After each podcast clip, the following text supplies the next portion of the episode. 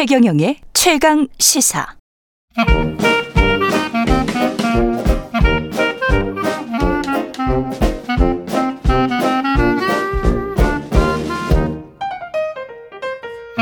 네, 최근의 최강 시사 월요일은 경제합시다 코너가 있는 날입니다. 서강대학교 경제대학원 김영기 교수 나와 계십니다. 안녕하세요. 예, 안녕하십니까. 예, 원달러 환율이 장중에 금요일이었나요? 다시 예. 1,300을 한번 찍고 예. 내려와 가지고 1,290원대인데 아유 무섭습니다. 또 다시. 예.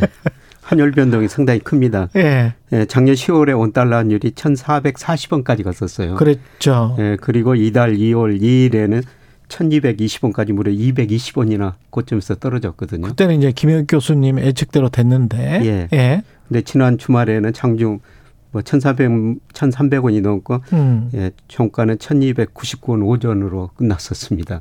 예. 이게 지금 그때도 사실은 양분돼 있었거든요. 예. 그, 뭐 그때 당장 1,500원대, 1,600원대 이야기하는 사람들도 있었고 예. 교수님처럼 한번 떨어진다라고 하시는 분들도 있었고. 근데 이제 다시 올라가는 거 이거는 뭘로 봐야 돼요?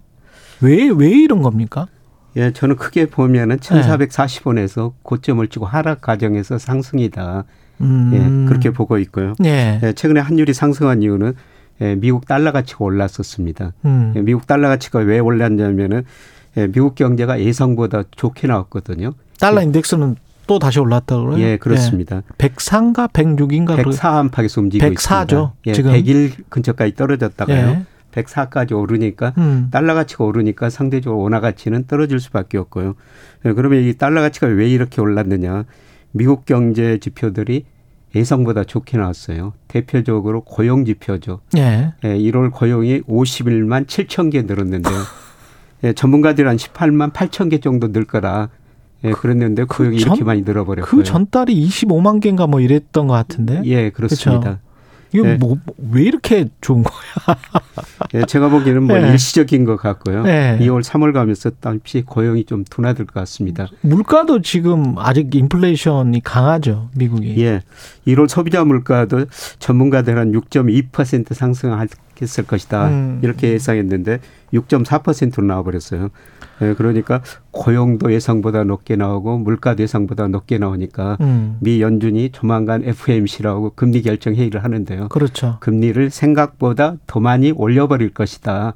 예, 그러니까 미국 국채 수익률도 오르고요. 그렇죠. 달러가 강세되면서 이게 이제 가장 크게 원화 가치 하락 요인으로 작용한 거죠. 어, 미국 국제 수익률이 그렇게 4% 근처 한 3.67 되는 것 같은데 예. 그런 식으로 가버리면 다른 쪽으로는 돈이 안 갈 거 아니에요. 또 그쪽으로 뭐 갈 거 아닙니까? 예. 예.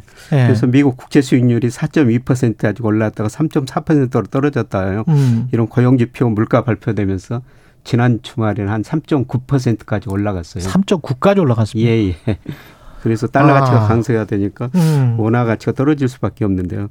예, 문제는 이런 달러 강세가 계속될 것인가? 예, 그거는 앞으로 미국 경제 지표에 달려 있을 것 같습니다. 그렇군요. 이번 주에도 예. 예, 미국의 개인 소비자 지출 물가 지수 이런 것들이 발표되고요. 음. 소득이 음. 발표되는데 제가 보기에는 작년에 미국 경제가 2.1% 성장했는데요. 예. 주로 소비가 많이 증가했어요. 소비가? 예. 미국 GDP 중에서 소비가 차지하는 비중이 71%나 70% 넘죠. 우리나라는 예. 한 49%인데요. 예. 예. 그런데 작년에 미국 경제 성장률 2.1% 포인트 포인트에서 소비 성장 기여도가 무려 1.9% 포인트나 와, 대부분이네요. 예, 대부분 소비에서 성장했죠. 예. 예. 그런데 과연 계속 소비가 증가할 것인가? 예, 제가 보기에는 갈수록 소비 지표들이 좀 둔화 혹은 감소할 수도 있을 것 같습니다. 근데 그 지난번에 돈 푼 거 있지 않습니까? 예. 그 사람들한테 직접 그냥 꽂아줘 버렸잖아요. 예, 예. 미국이나 일본 같은 경우에 예. 그게 좀 많이 남았다 그런 분석도 있던데요. 그게 많이 줄어들고 있는 것 같아요. 이제 예. 많이 썼다. 예, 예. 아. 그 2021년 그 3, 3월 달에 예. 예, 미국 정부가 가게한테 부자들 빼고 1,400달러씩 전부 줬었죠. 맞아요. 예. 예. 그런데 미국 가계 저축률이 작년 연평균 3.3%거든요. 음. 이 의미가 뭐냐면은 지난 2000년 이후로 장기 평균 6.7%예요. 음. 예. 저축률이 많이 낮아졌고 많이 낮아졌네. 예. 예. 이 수준이 어떤 수준이냐면은 2005년에 2.9%그 이후로 가장 낮은 수준입니다. 그렇군요. 그러니까 이 의미는 뭐냐면은 미국 사람들이 정부가 준 돈, 그동안 자기가 저축한 돈 거의 다 써버리고 썼다. 있다는 겁니다. 거의 다 썼다. 네, 쓸 돈이 많이 줄어들고 있다는 거죠. 수요가 좀 감소하면서 인플레이션이 완화될 것이다 이런 예상을 그렇죠. 예. 네, 그리고 미국 물가는 올랐는데 우리나라로 마찬가지지만 임금이 그만큼 안 올랐어요. 그래서 그렇죠. 1인당 예. 개인 실질 가처분 소득 이게 오히려 줄어들고 있습니다. 미국도 예, 인플레이션 예, 때문에 예. 예. 임금 상승률이 그만큼 못하니까. 예, 그렇죠. 물가는 작년에 8% 올랐는데 예. 임금 상승률은 뭐5% 맞아요. 뭐이 예. 정도 올랐거든요. 예. 예. 그리고 미국과 주가가 작년에 많이 떨어졌고요. 음. 우리 집값도 많이 떨어지고 많이 있습니다. 떨어졌죠. 미국 집값도 떨어지고 있어요. 그렇죠. 예, 주가하고 집값이 떨어지면은 어. 가게가 가난해지거든요. 어. 소비를 줄일 수밖에 없어요.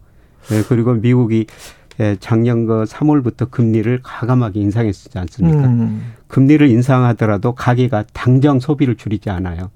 뭐 몇 개월의 소비 지출 계획을 세워놨는데 금리 인상한다고 즉시 소비 지출을 줄이지는 않죠. 그러나 음. 금리가 인상하면은 내가 언제쯤 가서는 소비 지출을 좀 줄여야 되겠다. 이거 계획을 세우는데요. 예. 예 그게 시차 효과가 한 12개월, 1년 정도 가장 크게 나타나거든요. 아, 그렇습니까? 예, 그래서 아. 작년 3월부터 미국이 금리를 많이 인상했으니까 그 효과가 아마 올 2분기부터 서서히 나타나면서요. 나타날 것이다. 예, 그래서 미국 경제 성장을 주도했던 소비가 감소하면서 미국 경제 성장률도 작년보다는 많이 낮아질 것 같습니다.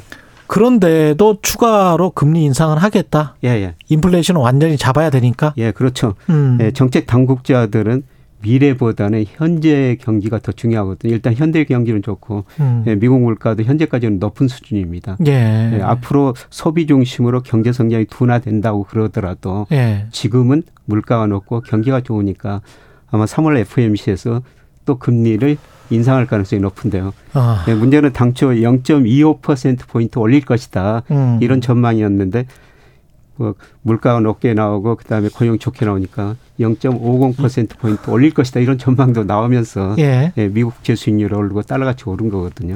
예, 그런데 저는 소비 지표가 점차 둔화될 것이기 때문에 음. 아마 0.25% 포인트 올리고 음. 그만둘 것이다. 그만둘 것이다. 예, 여전히 뭐 한 달 전에 그렇게 전망하는 분들이 많았는데 예. 그게 아직도 우세하다라고 보시는 거군요. 예, 그렇습니다. 예.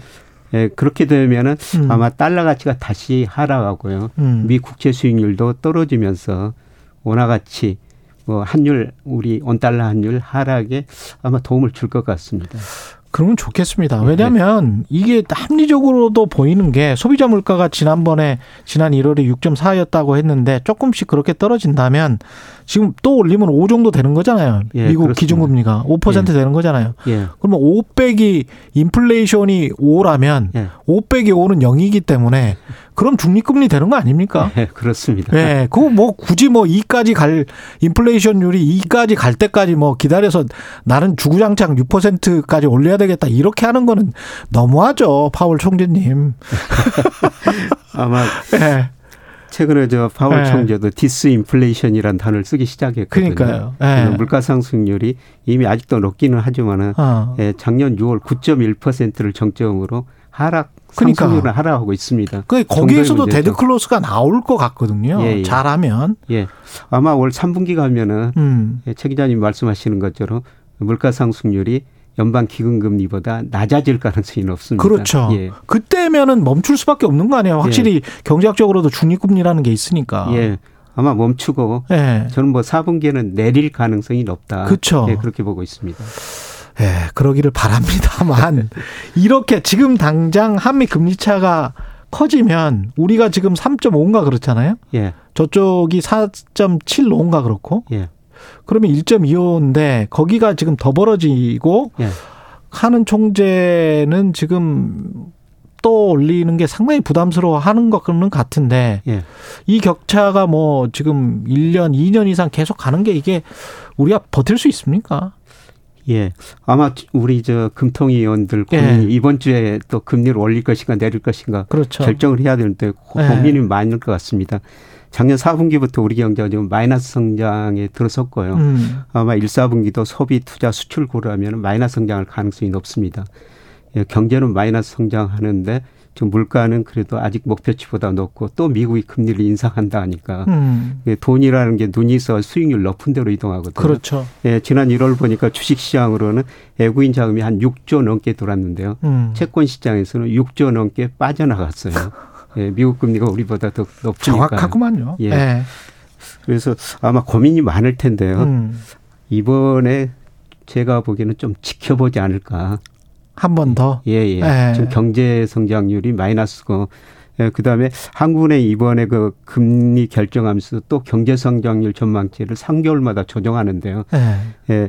작년 10월, 11월에 우리 경제가 올해 한 2.0% 성장할 것이다. 이렇게 음. 전망해 놨는데 지금 생각보다 수출이 안 되거든요. 그렇죠. 그래서 아마 경제 성장을 낮추면서 이런 것들이 뭐 금리 동결 뭐 가능성이 높은데요. 음. 뭐 일부 위원들 지난번에서 세 분은 올리자고 그랬고 예. 세 분은 동결하자고 그랬는데요. 음. 아마 이번에도 그 여섯 명 한국은행 총재가 결정을 할 텐데 아마 경제상에서 여러 가지 판단들이 나오고요. 논쟁이 심화될 텐데. 근데 인플레이션을 또 안 잡고 이렇게 가다가 하반기에 외통수에 걸리는 거 아니냐 이런 걱정하시는 분들도 있어요. 예, 그렇습니다. 예. 그래서 물가가 가장 중요한 목표인데요. 음. 예, 그런데 수요가 위축되니까 음. 우리나라도 아까 미국 소비가 위축될 것이다. 같은 요인으로도 우리 소비가 지금 위축되고 있거든요. 예.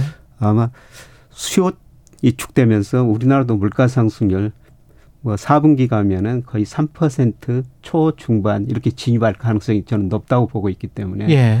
아마 그런 거 미래 경제를 가정하면은 이번에 저 금리를 어떻게 결정할지 모르겠습니다만은 예, 저는 뭐 동결 가능성이 좀 높지 않느냐. 마지막으로 한 가지만 하느니 무슨 자산 가격의 상승이나 하락을 걱정하는 기관은 아닌데 예. 그럼에도 불구하고 부동산 시장이 심상치가 않기 때문에 예. 그런 것도 좀 기준금리 결정에 영향을 줄까요? 금통위원들이 영향을 줍니다. 예. 네, 금통위 결정문 보면은 음. 뭐 물가뿐만 아니라 부동산 가격이 어땠다 음. 이런 것도 언급을 하거든요. 예. 통화정책 결정할 때 부동산도 들어가 있고요. 음. 네, 사실 예, 그동안 그 금융 불균형에서 부동산 가격이 너무 높았다. 음. 예, 그래서 금리를 인상한 거거든요. 예. 예, 그런데 요새 그 부동산 가격이 제가 보기에는 떨어졌지만 아직도 끝이 아닌 것 같습니다. 아, 그렇군요. 예.